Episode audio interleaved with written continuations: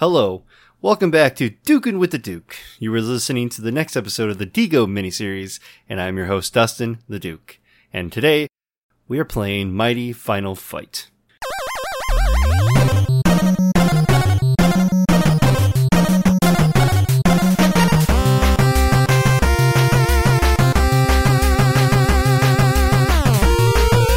Alright, but first, before we get to the game, we have beer. Today we are drinking Pax Verum's Sunstalker. It is an American wheat ale. It is 4.6% ABV. And Untappd didn't have anything in the IBU range, uh, so I'll probably just have to end up making it up for you guys. And they also didn't have any description on this beer on Untappd or their website. Their website is actually bad. It's just single page with like a couple pictures and like when they're open. So there's no information on the beer, uh, but information on, you know, how to get to the brewery. And I guess that's okay. You know, you got to get the people in the door type of thing. All right. So take a look at, look at this beer. I do not have a whole lot of lighting on in this room. I just didn't really feel like turning it on. Uh, but it, it seems pretty light because it's a wheat. Uh, but before we get into that, the can is a yellow sticker. Uh, put on an aluminum can. It's just like a, a color of the beer, essentially, of this yellow. And then inside of there, there is a an interesting looking shape. Uh, I'm not really sure what it is, but it looks like a window with clouds that are cutting the window out and blended it in with a sticker. And so it kind of looks like, I don't know, like a partial uh, open window with, you know, the colors blending in. I don't know. Uh, the sun is in the background and it's, uh, you know, spinning in spirally in the circle. And there's, um, some wheat stalks and it kind of looks like, I don't know, a sunstalker type of thing. And then there's an eye at the very bottom. This kind of looks creepy. It's got like very, like American mid West feel, but also kind of like, um, Egyptian type of feel. And then there isn't really anything on the can either. There we go. 30 IBUs. We're going to have to update the website, or at least Untappd. But with with that the case, I actually have to look up the the Geek IBU reference. So give me two seconds. Uh, if you want to follow along with the uh, Geek Bitterness units, you can go to drinkinggeekout.com slash geek hyphen IBUs. But if you just go to drinkinggeekout.com, uh, and then on the home tab, if you scroll down, you can see our geek reference model and our geek bitter units. So I'll be looking at both of those things. So as for 30, we need to fix the formatting. That doesn't look right. We have 30 Days of Night is our geek reference. As mentioned, I did say the color already, so I'll go ahead and pull the colors up. Uh, it's under just beer colors. Uh, it do, it looks very light. Uh, it's dark, but it's light. It is almost like really close to I don't know, like a scorpion, probably, or uh, the snitch, the golden snitch in Harry Potter. Uh, probably just go with that. Um, it's got a it's got a very like hoppy smell, but it's not very hoppy. But it you know it smells like a wheat, but definitely you can smell pale like the pale part to it. So that's it's good. It's I don't really smell a whole lot of anything else. Uh, just you know a little bit of that, just hop and wheat, a little bit of like the the wheat smell, clove. Not really banana but you never know. Kind of filled it up a little bit too tall, but you know, oh well, I'll survive. I guess taste it. It's definitely wheaty, like a very basic wheat. Uh, there's not a whole lot of uh, like fruit flavor to it. Uh, it's uh, it's bitter for sure. Uh, very hoppy. It's crisp. It's clear. But as for flavor, I just taste the hops. It's like a hop water type of thing. And there's like I guess on the back end there's a little bit of flavor, but I can't tell if that's from just the hops or not. Uh, I have not checked this in because you know I planned on doing it this episode. But there are 36 ratings, uh, and people are giving this a 3.68 bottle caps, which isn't too terrible. Seeing a bunch of little comments, just pictures and bottle caps. A lot of people give fives. That's insane. Drew M really liked it. He checked it in like three times in a row. Uh, do I have any friends that checked it in though? That's a a kicker. I do not have any. All right, I'm not really seeing any comments. Come on, guys, show me some comments. Make this interesting for me. Here we go. Not usually my style, but had to feel of a flight. Light. It does. It gives very like the light type of crisp feel to it for sure. And that's it. And it's very basic, cool. There's not a whole lot of stuff there. It's very hoppy though. It's it's almost like an IPA, but without the malty background of an IPA. It's it's very crisp. It's very light. It's almost like a light beer that has hops to it, or, or you know, on the back end.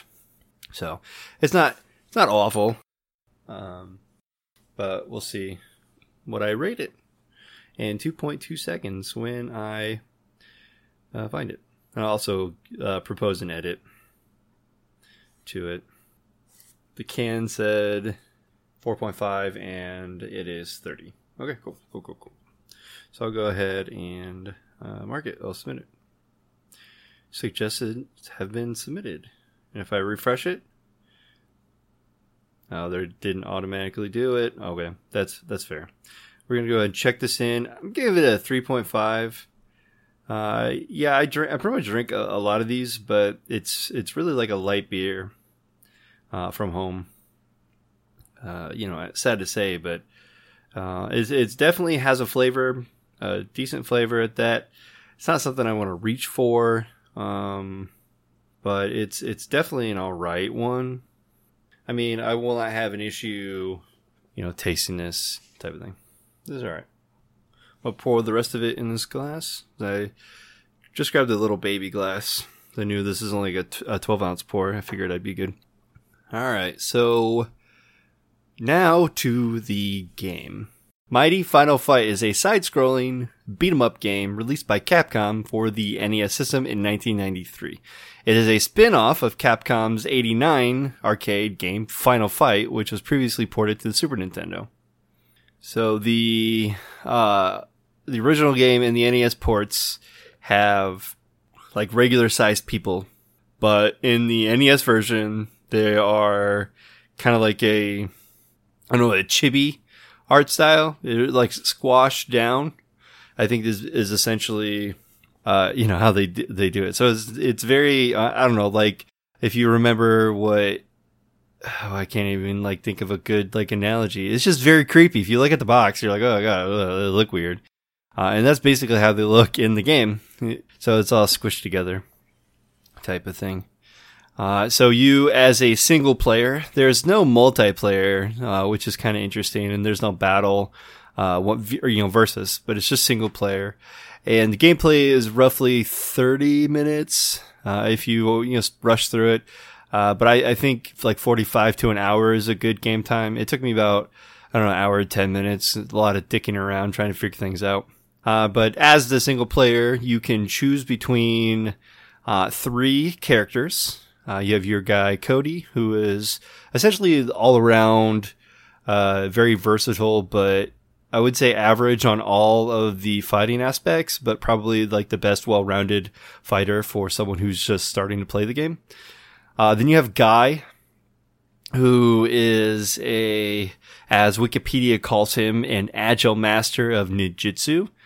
And he's, he has a lot of quick attacks uh, you can, you know, get combos out and, you know, quick attack everything. But the problem with that is it doesn't really do a whole lot of damage. It's, uh, he's quick. He can do some stuff, but it's a da- there's a lot of damage fall off there.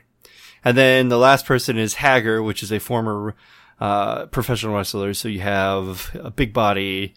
Uh, he's slower, but he punishes pretty much anything that's in his way. Uh, with his big old body slams and, uh, whatever I didn't play him. Uh, I picked Guy because he looked cool. Uh, the three main characters retain all, all, of their abilities, I believe, from the arcade game. Uh, I didn't play the arcade game. Uh, I'm just taking sources from what I saw in a video uh, that the, the, you know your attacks are roughly the same. Uh, and then there's five rounds of mobs and bosses. It wasn't that difficult. Um, it was just getting used to it. Um, just able to just smack them up and beat them. Uh, and one of the things you'll notice is that the NES version of this game only had two characters or two mobs out each time that you were fighting. So it, it kind of got repetitive with the different type of mobs. There's only like, you know, five or six different type of mobs. And so the, you know, combinations and whatnot could get a little monotonous, especially five rounds. It's really hard to just say, you know, like, oh, which combination of people am I getting today? Um, but a little pitfall for that. But it wasn't that difficult to get through there, beat them up, and you know, kind of you know, beat the boss dude. And apparently, um, they don't take offense to, to like sidebar jokes and whatever. But they're little they're little bitches. Um, so the game ends after those five rounds. You save the daughter of the mayor, and the end scene is basically different based on who you pick. Um, I would say I'd let you, de- you know, decide uh, what that's like, but for the most part, it is just Haggar needs to spend time with his daughter, and you know, you're you're if you pick Cody.